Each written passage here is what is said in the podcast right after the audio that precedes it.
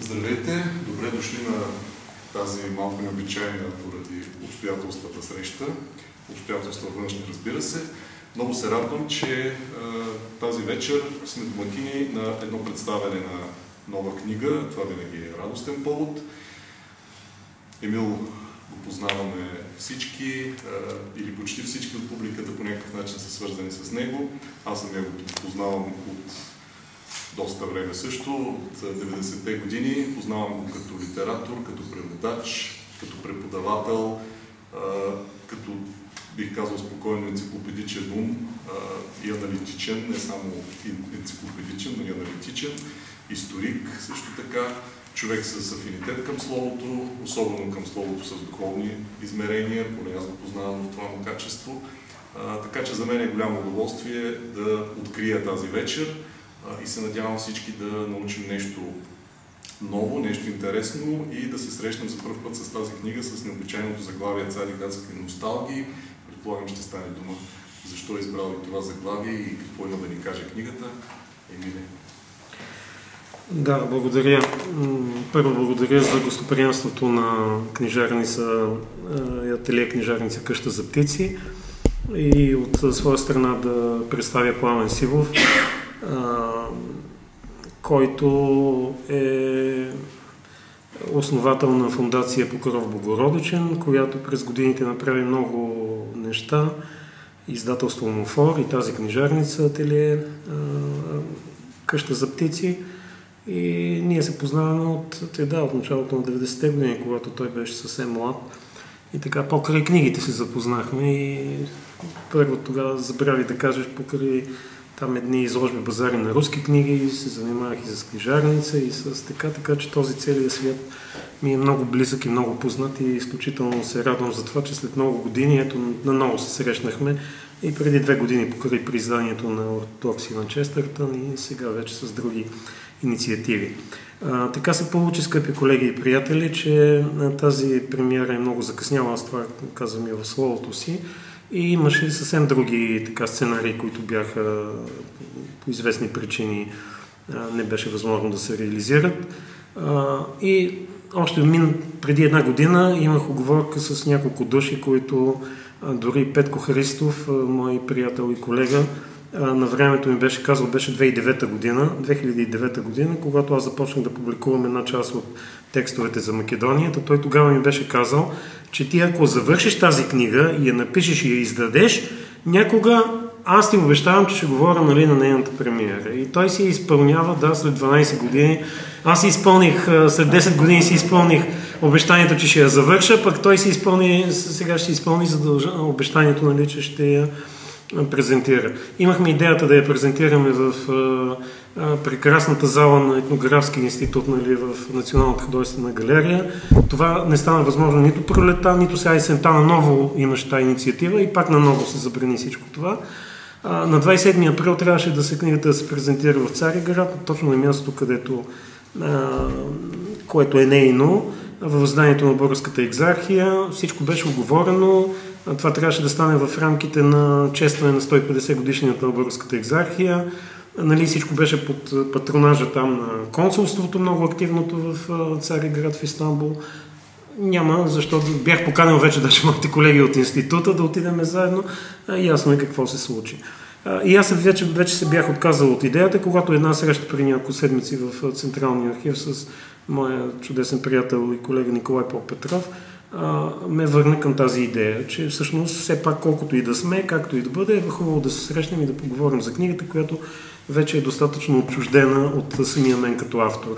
А, и а, просто моля, защото пак така го измислихме нали, във връзка с тези знаменити а, мерки, а, моля просто говорещите един по един нали, да излизат а, тук, а, нали, за да може и това нещо да бъде записвано, да не се, така да се казва, да се, да се събираме заедно. И имам честа първо да дам думата на Елка Трайкова, която още от самото начало прояви много жив интерес към книгата, така че надявам се сега няколко пъти там в института по различни поводи споменаваш някакви думи за нея, надявам се сега вече да чуя нейното, така, нейният анализ и нейната преценка за книгата като книга. Благодаря ти, Емо, скъпи колеги, приятели.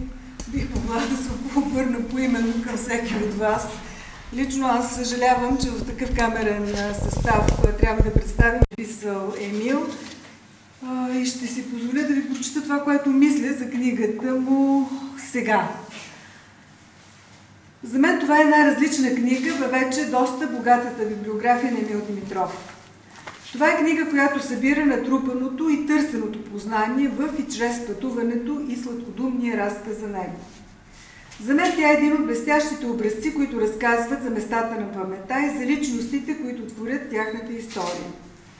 Като дух и художествени послания Цариградски носталгия е близка до това своеобразно емоционално, но и документално обективно преживяване на историческото време, което прави Симеон Раде в строителите на съвременна България и в късните му погледи върху литературата и изкуствата. Внимателният читател би разчел и онзи невидим диалог, а той е споменат в самите, самия текст, поне в началото, с Тон Чужечевото осмислене на българските културни и политически страсти. В този смисъл в книгата витае чистият просветителски дух на българското възраждане, а нейният автор с мисионерска отдаденост събира парченцата на една забравена или загубена културна памет. Топосите на неговите носталги са много и различни. Лицата, които му помагат да подреди пъзела на своите културописи са оригинални и колоритни. Те самите като че ли са слезли от едни поизбледнели от отминалите времена фрески, за да ни напомнят, че няма бъдеще без спомени и без светини, които чрез светлината се очертават все все още неясните контури на бъдещето. И още. Дори в днешното прагматично и тревожно време, въобще не е сантиментално или старомодно да изпитваш носталгии по места, ритуали, сгради и личности. През цялото свое пътуване във времето и пространството Емил Димитров търси точно това. Да подрежда постепенно пъзела на една мащабна културно-историческа картина. В нея е вплетена, е вплетена престижната мозайка от цитати. Извори, документи, стихове, спомени, които оставят следи в културната памет. Открояват се емблематични явления и фигури, но в същото време провокират глеждане в детайлите, които не са очевидни и чрез това навлиза в дълбинните смисли на всеки един от преживените дни, на всяка една от срещите, оплътняват контурите на сенките или ни разгадават тайнствените послания на свещените артефакти на Стара Европа. В наглед пишното безредие от впечатление на пътуващия човек – Пишещия му двойник внася нови, непознати значения. Следвайки неговите многопосочни пътеки, ние самите ставаме пътешественици, които търсят следите на отминалото ни национално величие, в магнетично привличащата ни сила на Византия и в неопреодолимите ни възрожденски идеали, отложени в цариградските спомени. В рушащите се места на памета в Букуреш, между другото много тъжни, Напомнят за онези светли и тъмни страни на болката и мечтите ни по Македония, срещат ни и с високите духовни образци, и с политическото, като свидетелство отвътре, и с необятните пространства, но не на тривиалната Русия, а на руското мислене за другите и на авторовото познание за руската интелигенция. И парадоксалната, но бих е нарекла някакси много мъдра пророческа диагноза, която Емил прави. Руската интелигенция, цитирам, няма да се съхрани, ако децата не родят отново своите отци. Отказвайки се от клишетата и тривиалните анализи, книгата сплита и разплита нишките на множество подходи – литературоведски и исторически, наслагва различни стилове художествен, публицистичен, научен, разколебава традиционни митологеми и се опитва да даде, ако не нови идеали, то поне нови духовни територии, в които съвременният човек да търси своите спасителни обежища. Но редом с това тази книга е и до голяма степен автобиографична. Тя ни дава ключ към съкровенните лични светове на автора – възможността чрез нея да четем и другите му научни изследвания. В нея той говори и самоиронично, показва и своето отчаяние понякога, споделя своите съмнения, разочарования, раздвоения. Именно тази споеност между автор и творба, поетата отговорност, но не в баналния смисъл като име, а като проект, в който се срещат и диалогизират пътят, литературата и историята, превръщат книгата в социално значим факт. Поне според мен. Съчетавайки аналитизъм и въображение, Емил Димитров навлиза в биографичните пространства, в културните парадигми, поставя проблема за драматичното отношение между, между личността и времето, между родното и чуждото, между мечтите и носталгиите. А това изисква не само интелектуална приобщеност, но и свободата да се включиш в играта на непредобеденото четене, носещо неочаквано удоволствие. Тази книга е събрала кръстопътни, пътуващи текстове. Те подбуждат съгласие, уважение, размисъл и отласкване, но никога не допускат баналност. Именно тази многопластовост, многоязичност, многозначност на цариградските носталги на Емил Димитров провокират интереса на читатели от различни поколения и социални среди и изпълват с уникалност формулата на личното творчество. Благодаря ти, Ема.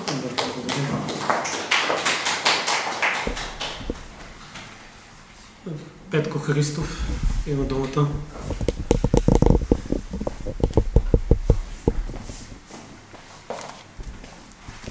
Ще си позволя да бъда ох, без маска.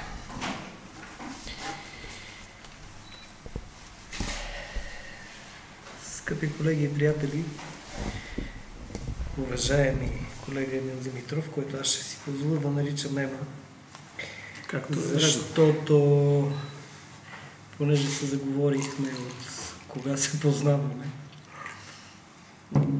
това е някъде 80-те години Да, и перестроечното време. Да. А, много мислех как да, да представя тази книга. А, и първото, което искам да кажа, е да кажа едно голямо благодаря на Емо, защото на 102 страница има едно нещо, което искам да цитирам и което ти ми подари. Цитирам. Срещата с Галичник е като със скъп стар приятел, с когото дълго сте били като част, като че от двете страни на времето. Всъщност, тези региони, за които пише специално за Македония Емил, така се случи в моята, да кажем, изследователска биография, че 2008 бях с колеги от вече Република Северна Македония. Изключително трудно е в тази ситуация, днешната, да се пише до някъде и за Цариград, да се пише и за Македония, така както пише Емил.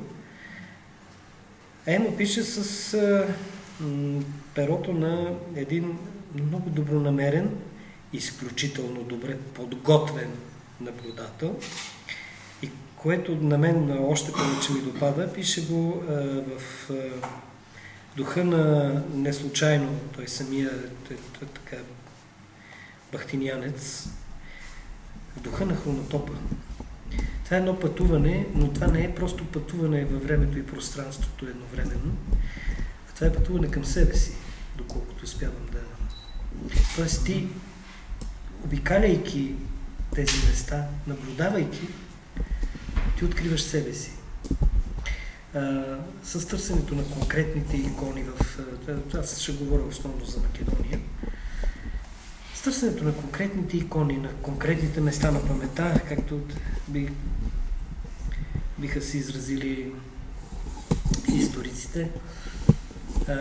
И това много ми напомня на начина по който аз минах по тези места 2005 година и 2008. Ще дам само един пример. прословутия Гюрчин Кокале или Мгм. Гюрчин Кокалески в Лазарополе. Тук и аз мога да разказвам много за така по тайностите на, на македонския терен. Отивайки в, в Лазарополе, ми казаха, че аз ще спа в полицейската станица. Отивам при хора, така, които са ме представен съм, но в полицейската станица ще спиш. Ко- Което се оказа, че всъщност, тъй като Лазарополе вече е пусто, бившата полицейска станция е превърната в нещо като хостел. Тоест, аз бях пратен в полицейската станица, за да има къде да преспя. Но в Лазарополе ми разказаха а, онази прослута легенда, кога а, това като, като подарък, а, кога мияците са станали печалбари. Мгм. Когато а, младия Коджаба Шия, т.е. кмет Гюрчин Кокале, видял веднъж колко слаба е реколтата, събрал ралата на мъжете на центъра на селото, запалил ги и им казал, от днеска няма да сте вече чивгари, т.е. орачи, от днеска ще сте печалбари. И с една колежка от Македония направихме преди 10 на години един експеримент. Аз разказах за паметта за Гюрчин Кокале в Лазарополе, за това как той се превръща в митичния Да, герой, да, да. в демиурга. Да, Демиур.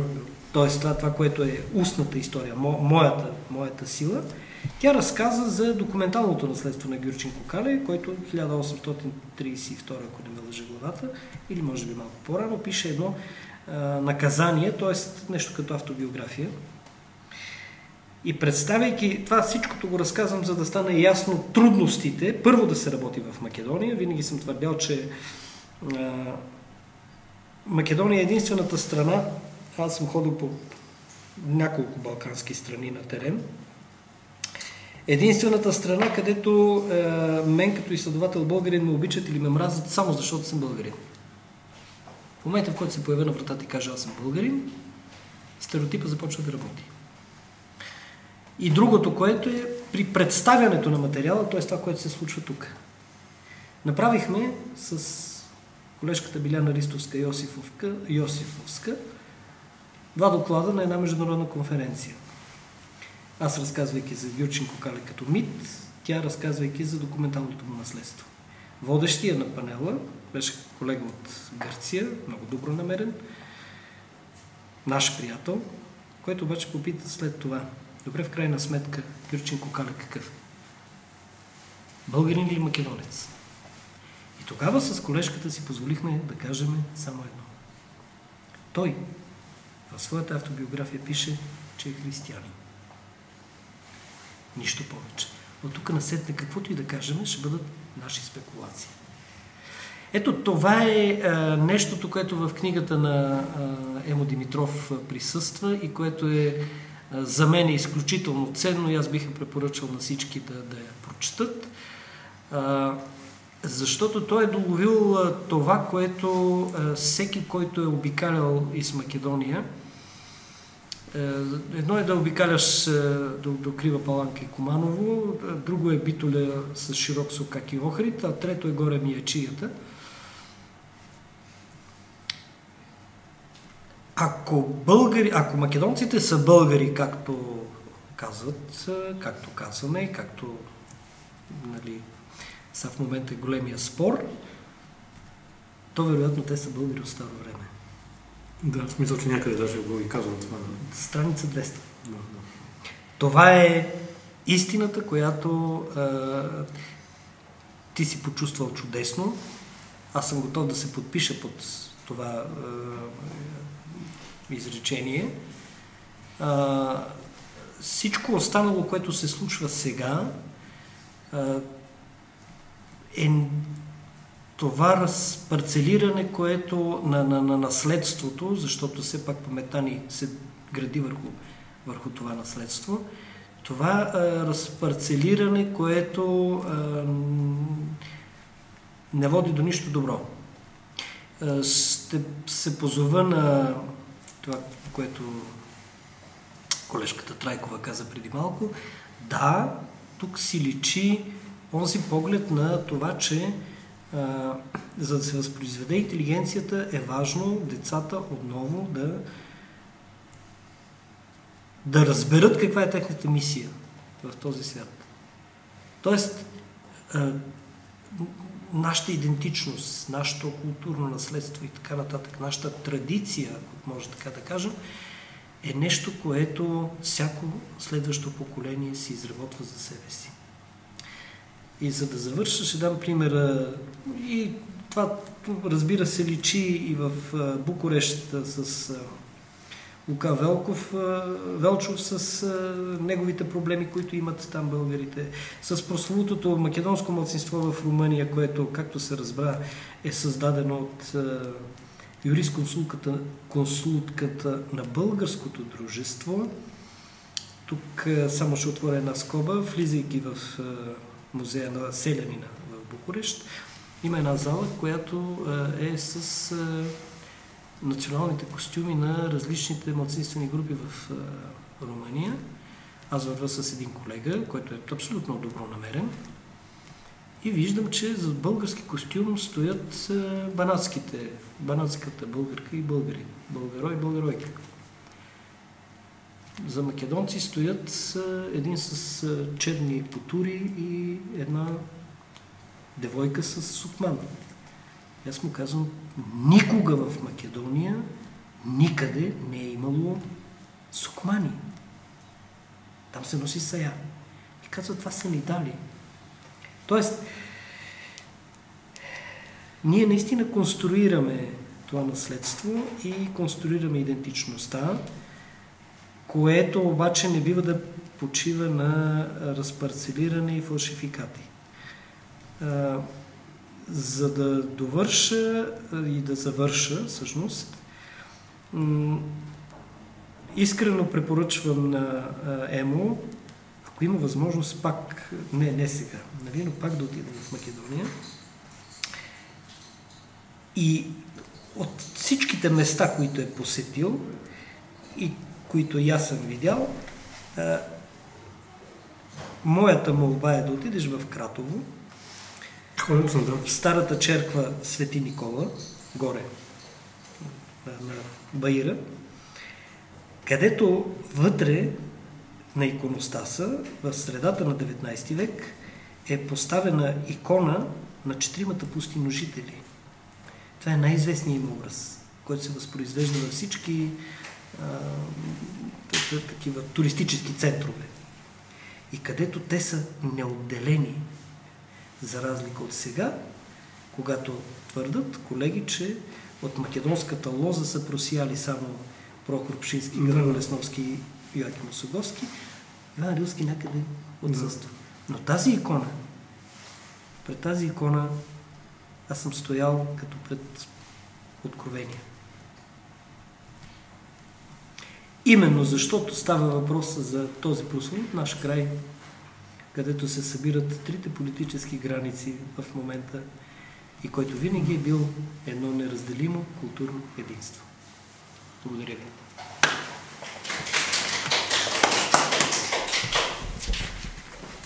ви. Николай Попетров, виновника за днешната среща на думата.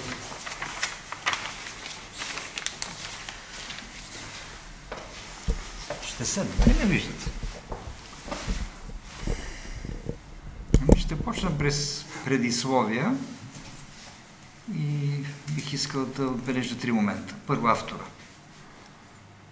Понеже тук се сложи по някакъв начин да говорим кой кога го познава, аз а, няма да говоря от кога го познавам, просто ще кажа, че ми направи впечатление още в началото, че той има една малко особена оптика към историята.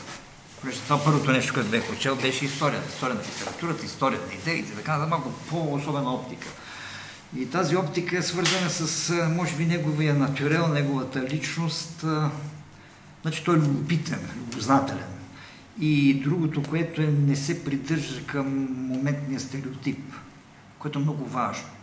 Това ще се види в пътеписите, но това го има много ясно в неговите следователски книги, които представят Молдов и като политик, и като литератор, и като родов преследван до комунистическия режим.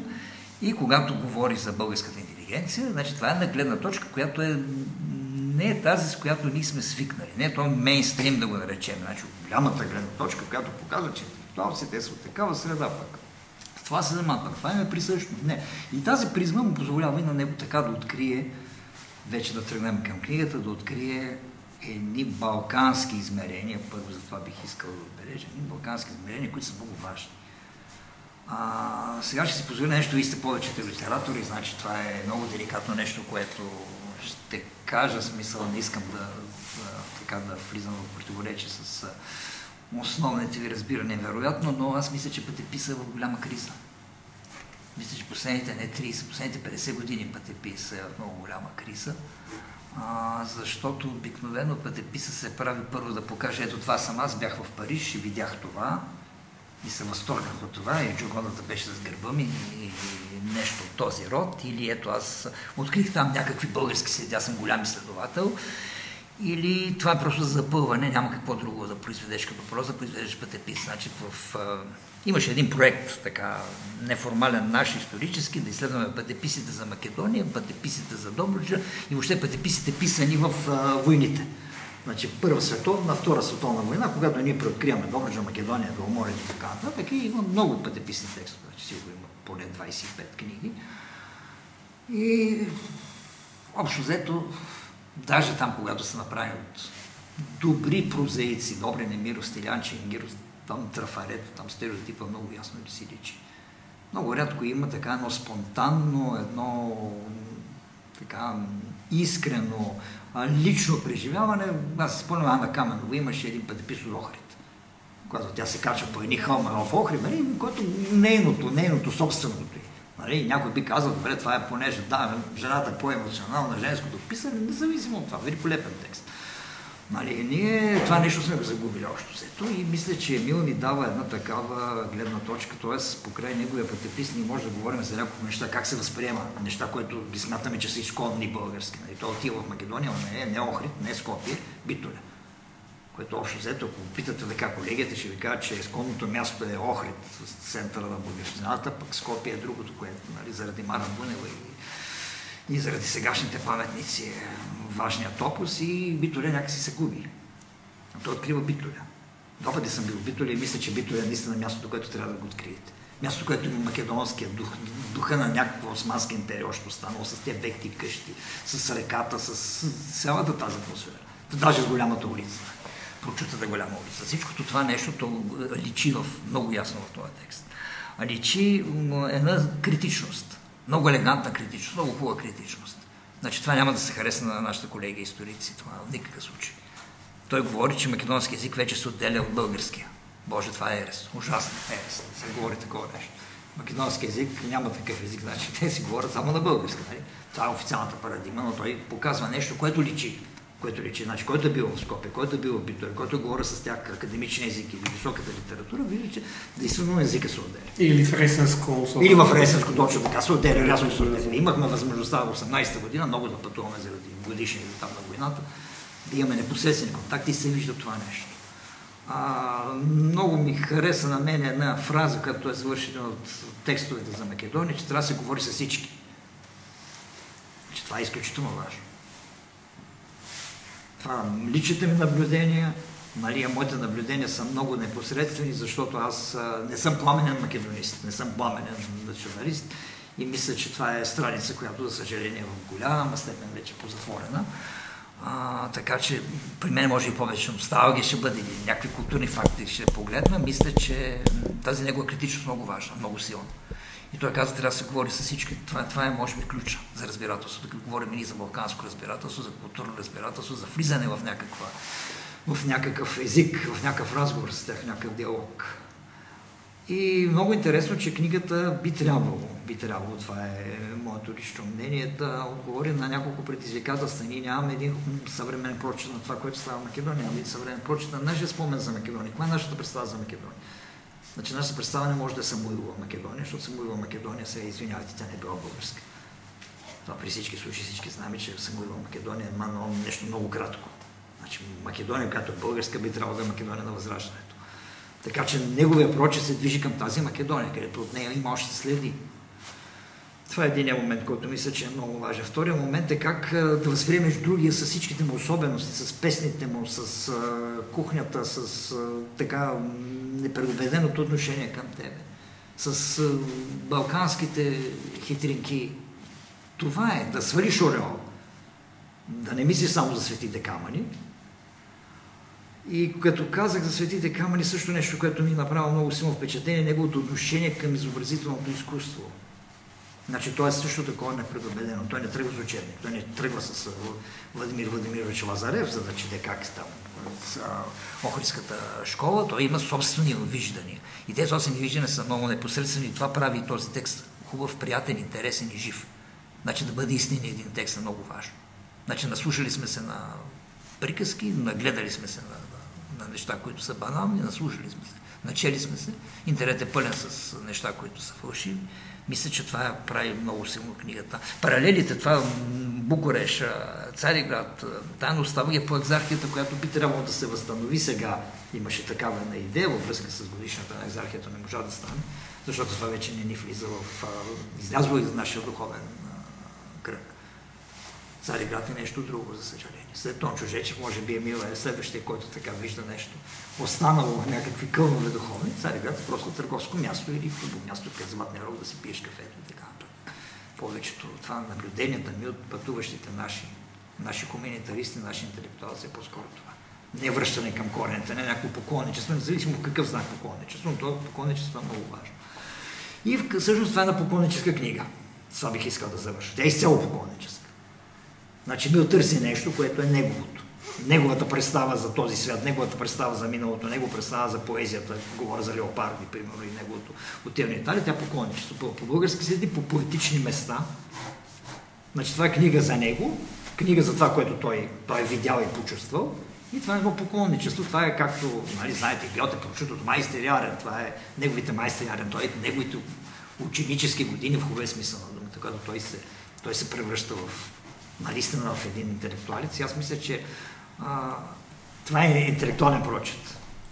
И сега не искам да звучи като комплимент, Емил ми е приятел, но аз приятелите си не ги хваля, всички знаят, че пиша отрицателни рецензии общо взето в някои от нашите списания. Но мисля, че Емил е така един пример за от малкото интелектуалци, които ние имаме. Много ви благодаря.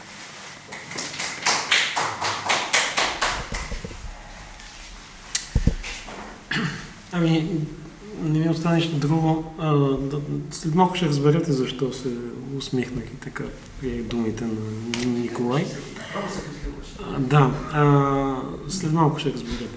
А, дам думата на редактора на книгата Боряна Владимирова. Това е една наша млада колега, казвам за онези, които евентуално не я познават, а, в института, а, която така ми направи впечатление с първо там с добрата си дисертация, която други бяха чели и представиха.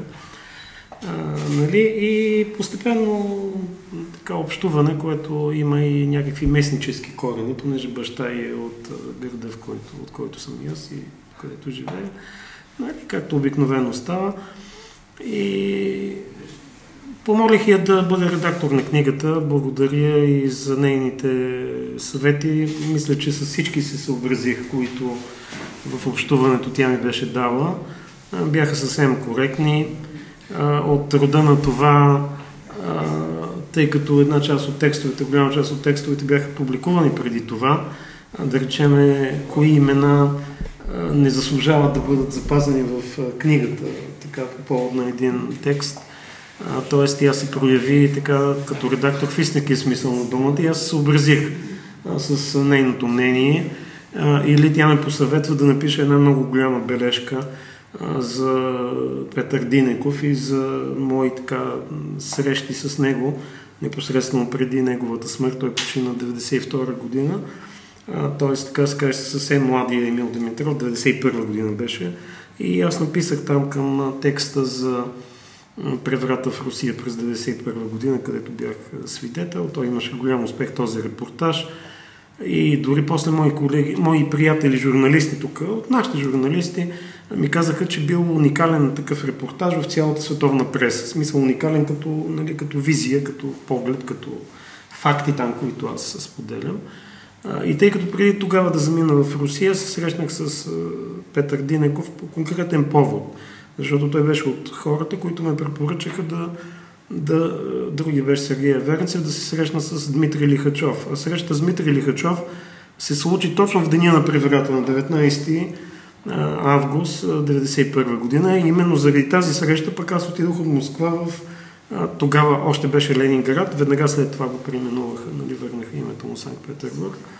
А, те така, така се навързаха тези неща и тогава, когато тя научи нали, за тази среща, която, така за която беше спомената мимоходом, с Петър Динеков и тя ме помоли да разкажа по-подробното, затова написах една голяма бележка към този текст, който ето е, беше вдъхновен точно от а, редакторската намеса на Боряна. А, така че а, занаята редактор не е изгубил своето, нали, своето значение и своята роля. И добре е да се вслушваме, като авторите, е добре да се вслушваме в препоръките и мненията на своите редактори. И използвам случая да и благодаря и публично за тези нейни така професионални съвети и намеси. А сега вече имам думата. Здравейте на всички! Аз също искам да благодаря на Емил Димитров, защото а, при него беше дебютът ми като редактор. Това е първата книга, която редактирам. А, нещата, които ме впечатлиха, са най-вече главите за Цариград и за Македония лично мен и смятам, че те може би ще докоснат най-много читателя. А другите неща, които при него са характерни е нестандартния поглед, както вече бе споменат. А, например, силно впечатление ми прави, че той разказва за Истанбул, за Цариград, излизайки, тръгвайки си от него, а не влизайки а, есеистичните му мисли за красотата, за невъзможността да бъде описан този град. А, а, а при Македония ме впечатли най-вече а, в някакъв смисъл неутралната му позиция относно македонския въпрос. Или поне така аз го разчетох. А, много са силни а, послеслова, а, към а, и предговора към съответно българи и македонци а, и спецификата на, на влизането в детския свят и общуването му с децата, с македонските деца, защото това е един много а, различен свят, единствен по рода си, то успява да а, влезе в него и добре да се свърже с него. Книгата наистина а, напомня на едно пътешествие на Одисей, а като изключим а, препятствията на Омировия герой Камитака, защото наистина навлиза в различни култури, територии, а, мисли са а, в, а, поднесени в една амалгама и аз ги виждам като концентрични, разширяващи се кръгове на знанието, от които ние научаваме много исторически, литературни а, факти, свързани с неговите м- занимания с философия. И за мен тази книга наистина е много обогатяваща, тъй като е не просто пътепис, а истински културопис. Благодаря ви за вниманието и давам думата на автора. Благодаря. Моля? С баща и баща А, от Радомир, да. От Радомир. Да, баща и вече не е от Радомир, но да, майка и от Перник, баща и от Радомир, но тя е от София, както всички знаем, така че така че да, но това беше един от поводите за нашата така общуване и, и разпитване. Ами, аз бях помолил, значи, Мария, така добре известната млада литераторка Мария Калинова от университета, я бях поканил, понеже сега, като се готвях точно за тази премиера, буквално вчера открих, че в коледния брой на литературен вестник Мария Калинова е, понеже книгата излезе миналата година, всички знаят, и е определила в нейната така, топ 5 от книгите за 2019 година. И аз в последния момент я поканих. И тя в последния момент ми отказа, защото просто нали, цялата и програма беше а, така а, заета да говори за нея. А, но също така помолих и моя а, колега и много добър приятел Пламен Антов, а, понеже той е, ако някой така от, сред моите приятели е пътешественикът, това е той. А, нали, и той има такива маршрути а, вече, реализирани маршрути, за които абсолютно честно си признавам, никога дори не съм си мечтал или помислял. А, иначе всички го познават, що за литератор и критик е той. А, така че ако той иска нали, да каже няколко думи, чисто той беше, мисля, че първия, на когото подарих книгата, именно като такъв пътешественик, на който много държах и приятел и колега тази книга да, да бъде в неговата библиотека. Аз ще се радвам, но не, не че е задължително. Благодаря ти, благодаря ти за поканата. Аз често казвам, не я приех много сериозно, като видях така, че трима човека официално ще говорят за книгата и ти ми разваняш лежерното, мързеливото удоволствие сега да бъда просто така част от... Да, просто те питам, да, за това. Но, разбира се, книгата е прекрасна, жива, само че ние имаме наистина различна представа за пътепис. За мен това не е на книга и аз видях, че те не я мисли като пътепис. Най-точно беше на промяна с определението културопис. Не, то е написано, в... то е написано на корицата.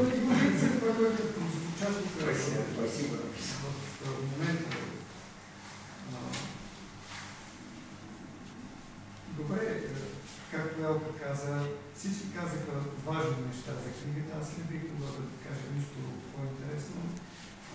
Единствено аз лично е свързан с Тончо Жечев, традицията на Тончо Жечев. Някакси в тая, тая посока я, я мисля, не като, не като пътепис.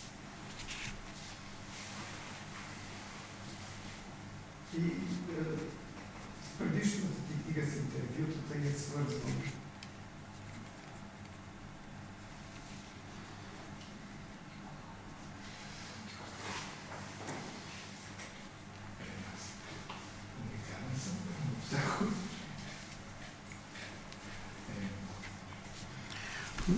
Да, благодаря ти, Пламене.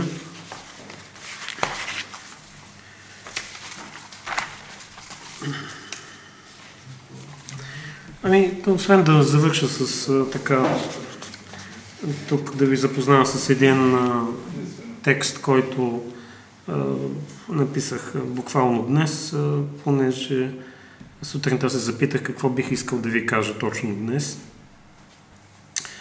А, Скъпи приятели, по волята на случая, за който вече е дори неприлично да се говори, пътуването към днешната ни среща и публичното проговаряне на цариградски носталгии се оказа тъй дълго и заплетено, че накрая реших, че то вече е безпредметно. И точно тогава, само преди няколко седмици, срещнах в Централен архив Николай Попетров, както вече споменах, който убедено ми заяви не, ние непременно трябва да поговорим за тази книга. Той, не аз, е виновникът за срещата. Авторът е само необходимото условие за нея. От начина по който се роди една от предните ми книги, като на изповед руски беседи, разбрах, както заявих на премиерата и преди няколко години, че книгата се ражда тогава, когато си поиска. Сега, по повод на цари градски носталгии, мога да кажа нещо подобно. Книгата се ражда така, както си поиска. Тази книга, която никога не е замислена в вида поднесен на читателя, всъщност постепенно се състави от четири други нереализирани книги, за което споделям в увода озаглавен пътят към книгата. Онова, което там не съм споделил, е, че пътуването за мен никога не е било самоцел. Аз не съм пътешественик и професионален турист, за разлика от своя съгражданин Симеон Идакиев, например – и дори, за разлика от много други хора, Не бих и казал, че обичам да пътувам. Много хора, когато нещо ги питат, особено манекенки или всякакви така, казват какво обичате най-много? Обичам да пътувам, обичам да се срещам с нови хора и някакви такива неща казват. Очевидно, че това е модерно да се, модерно е да се казва, че обичат да, обичат да пътуват. Тоест не бих казал като тях, нали, че обичат да пътуват или че обичат а, там кой там техният любим писател, кой беше този латиноамериканец. Да. А, не Жоржи Мадух, как се казваше този? Пауло Коелю, да, Пауло Коелю. Да, ето, да, да. да. Направило ми е впечатлението, да, кои обичат да пътуват, да. А, така. Та, а, а по-скоро, та не бих казал, че обичам да пътувам, а по-скоро а, нямам нищо против пътуването, когато то е необходимо. По правило, пътуванията ми са свързани с научните, изследователските и по-широко културните ми интереси, с моята дейност в края на краищата, която в различни периоди от живота е имала различни акценти. Ти ходиш и се интересуваш от места, където никой не ходи. Бяха ми казали веднъж в Македония, тази фраза мисля, че има и в книгата. И наистина, общо известните туристически забележителности, с тяхната забележимост и шумотевица, по правило ме оставят равнодушен. Ще дам един характерен пример. В Москва посетих Кремъл и Тредяковската галерия, две абсолютни забележителности на столицата на Русия, твърде късно, едва през този век, т.е. след 10-то или 12-то ми посещение на Третия Рим в кавички. Помня веднъж, май беше през 1998 година, в разговор с Сергей Хоружи се пошегувах с това, че още не съм встъпвал в Кремъл, макар че още от първата си визита през 1984 година съм го искал. Вие значи сте като героя на Веничка Ерофеев от Москва, от Москва Петушки. Отговори ми Хоружи в същия шеговит стил. Винаги се стремите към Кремъл и винаги минавате покрай него. Има една такава фраза там героя, който казва, че винаги бих искал нали, да отида в Кремъл и винаги се оказвам на Казанската гара, на Казанском вокзал. Същото, между другото, се отнася и до Париж, където едва в последния момент намерих време за Трокадеро и Айфеловата кула. Там в града на покрай Сена, за мен приоритет бяха местата на Декарт и Паскал или пък Сен-Жермен-де-Пре, където търсих сенките на тримата мускетари. Домът на Юго, а не гробницата на Наполеон – взех със себе си от Париж. А изобщо, що се отнася до Франция, по-скоро бих написал за Шартър, не за Париж, или пък за Авиньон, където се пази споменът за авиньонския плен на папите, за изкуството на Симоне Мартини и за срещата на Петрарка Салура. Не крия пристрастията си към местата на завръщанията. Местата не в които отивам, а към които по-скоро се завръщам. Моите места в България или в чужбина – са онези, в които съм бил многократно, които съм обживял, наситил, а, наситил с присъствие, но които все така силно ме привличат и зоват. Ако взема несвойствената ми поза на критик, вероятно бих казал, че Цари градски носталги е, ето защо се засмях, е книга на културните поклонничества – тук аз се осланям на наблюдението на Доротея Табакова, нашата добра, прекрасна преводачка от старогръцки и филолог, която веднъж в разговор ми каза, всяко твое пътуване е всъщност едно поклонничество. Вървейки в следите на Петко Славейков и митрополит Симеон, на Каравелов и Ботев, на Александър Блок и Джакомо Леопарди, на Сенека и Евероес, не веднъж се убеждавах, че следите остават – да, следите ги има, а ние, владейки изкуството на съкратеното разбиране, за което говоря в последния културопис, трябва да се научим да вървим по тях и да отидем отвъд тях. Също тъй следи се оставят, дори и там, където българското присъствие и съучастие традиционно не е било заявявано. В Реканати, Кордоба и къде ли не.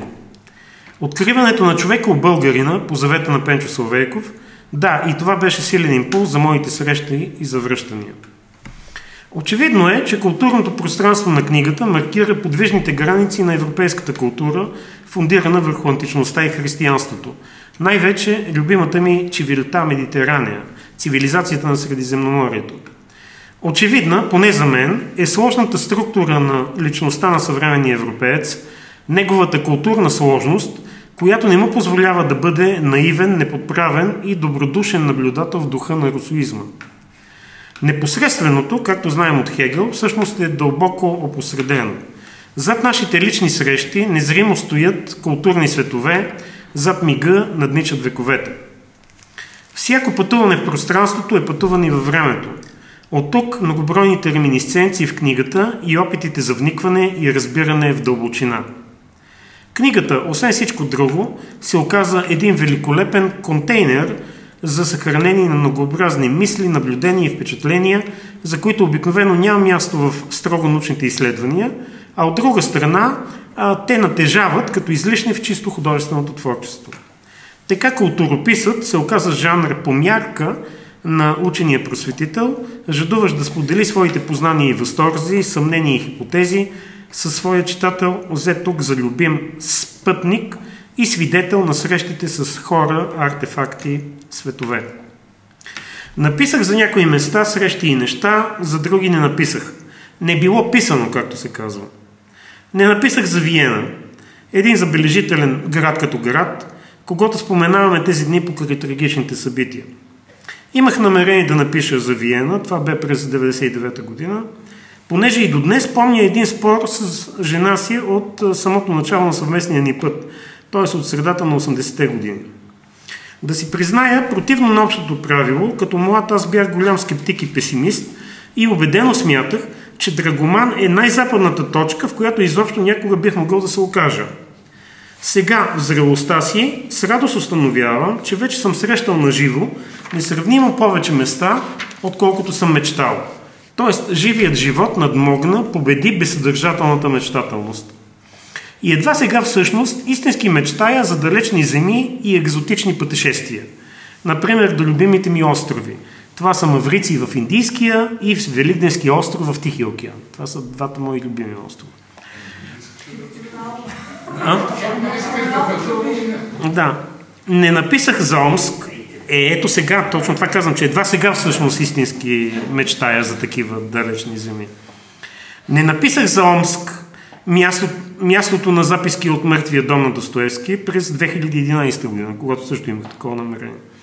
Тък му там, на Омската стрелка, където се сливат Иртиш и Ом, и където е била построена първата Омска крепост, започнах при прочитането на романа – не написах и за местата на Достоевски изобщо, които прекрасно познавам. Вървял съм и постъпките на Разколников в Санкт-Петербург, и постъпките на брата Карамазови в Ското Пригоневск, Стара Руса, и постъпките на самия Достоевски и в Русия и на Запад, да речем в Дрезден, където дълго време живее с Анна Григория.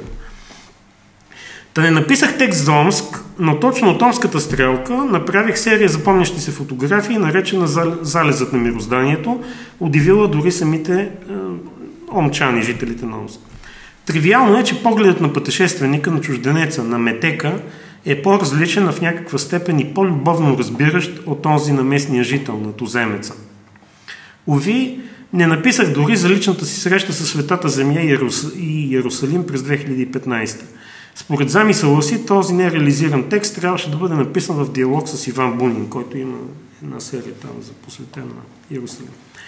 От тук, от тази жива среща, излезе пък една научна статия Светата земя от Достоевски, публикувана в третия том на Оманаха на обществото.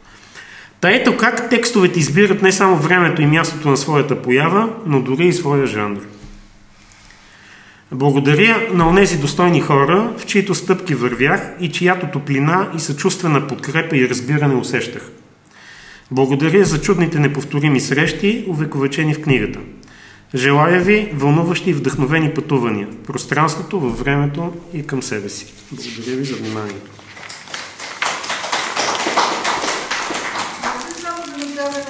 Да. Значи тази книга, ако говорим за книгата, би било някакси, не, всички ме виждат, мисля, че ме чуват. Би било някакси напълно, ако прекрасните фотографии, защото не би ги нарекла снимки в, в нея. А значи това са истински естетски визуализации на текста. Има прекрасни портрети, които запечатват невероятни емоции, които са говорещи, това са художествени произведения и а, с пейзажите, и с странните ракурси, от които той хваща различни а, сгради, културни забележителности. А, детайлите, които лага. Емил има очевидно невероятен вкус и око за детайла. А, така че за тези снимки би могло а, да се говори по един различен начин, но те изключително хармонично допълват а, културописите в, а, в тази книга. И имам един въпрос към, а, към автора, а, на кое на брой ходения в Русия по, а, ти посети мавзолея на Ленин. Значи в а, нито едно от тях а, през 88 година, помня, а, имаше а, така по значи от философски факултет, а, а, не, 84-та беше още, т.е. при второто пътуване а, се бях записал в такава група, която беше по групата на обмен, защото преди това бях ходил и а, бях а, така установил контакти в а, Ленинската библиотека и бях почнал там някои неща да изравям от там. И, и следващата възможност беше буквално през лятото на 84-та година, като част от тази група, която бяха там на обмен. И да, там с студенти от а, Московския университет и бяха, а, нали, имаше такова правило за безвалутни обмен. Ние им давахме там някакви пари, пък те ни даваха там някакви рубли в, а, рубли в Москва. А, и а, имаше такава среща. Значи те бяха организирали, бяха организирали а, там са специални някакви пропуски, а, нали, посещение на мавзолея на Лени. И бяха определили някаква среща, някъде си там. И, и ние останалите помолихме Георги Каприев, когато вие знаете, познавате, а, който не винаги е бил, как да кажа, така, е мислил тези неща, които сега казвам, мислил и други неща, както и да е нормално за всеки човек. А, та той а, така като най-тогава, как да кажа, офици, официалната така, а, фигура от, а, сред студентите и член там на съответния факултетен комитет ли как се каже там, учкомник, не помня какво как беше. Та той отиде да се срещне с тази студентка, нали, за да й каже, че ние, дето се казва, си имаме друга работа. Нали, смисъл, че така. И той после ни разказа, че е била много удивена, нали, много удивена, защо, така да се каже, българските другари нали, не искат да посетят мавзолея, а, мавзолея на Ленин. И същата тази, която нали, тогава беше много очудена, след това ме пита, понеже тогава имаше едни такива срещи, да речем, с а, разни такива полунелегални антиквари, а, защото в Москва може да се намерят всички книги, но така и дореволюционни издания, но на съответни някакви абсолютно баснословни така цени. И по някакъв почти такъв, как да кажа, почти е, конспиративен начин, а, нали, се срещнах с един такъв а, търговец антиквар, естествено нелегален, който ми показа така до революционното издание на съчиненията на Августин Блажени. Те са едни творения, пише творения Августина Блаженова, нали така. Мисля, че на Санкт-Петербургската духовна академия.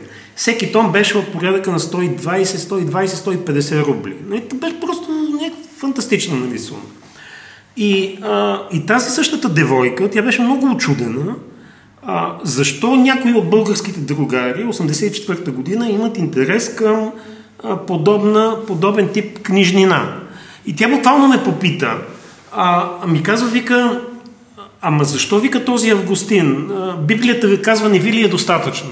Аз казвам, викам, Библията, нали, аз си обяснявам, викам, Библията е едно нещо, нали, един, това е, викам, Санта Скаритура, нали, това е свещеното писание. Но казвам, викам, Августин е всъщност един философ и богослов, който така, така, че ви казвам, това е друго. И за нея това беше така голямо откровение. Аз изобщо не бих се очудил, понеже такива случаи съм разказал нали, на самите руснаци. Изобщо не бих се очудил, ако в същата тази дама, в, при някои от следващите така пътувания, хипотетично, при една хипотетична среща, тя не би започнала да ми обяснява нали, за православието, нали, за, а, така, за нашите корени, за това, че българите нещо не са съвсем православни и прочие, прочие неща. Това са такива обичайни салто морталета нали, в, на руската менталност, за която няма какво да говорим.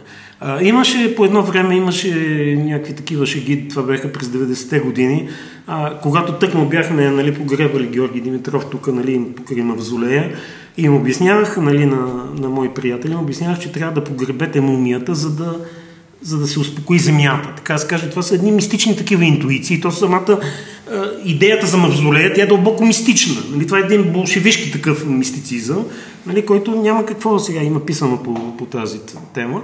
Та те се шегуваха и каза, вика, трябва да организираме едно пътешествие, нали, едно, една визита на Емил до мавзолея, та Белким след това го погребат. Нали? Това ето до сега не се е случило. А това са шеги такива, нали, които за които е ставало думата, така и, така и не се видяхме с Владимир Илич. Нали? И явно не ни е писано в този живот. Така, да. Някой друг, може би, някъде. да, още там, да.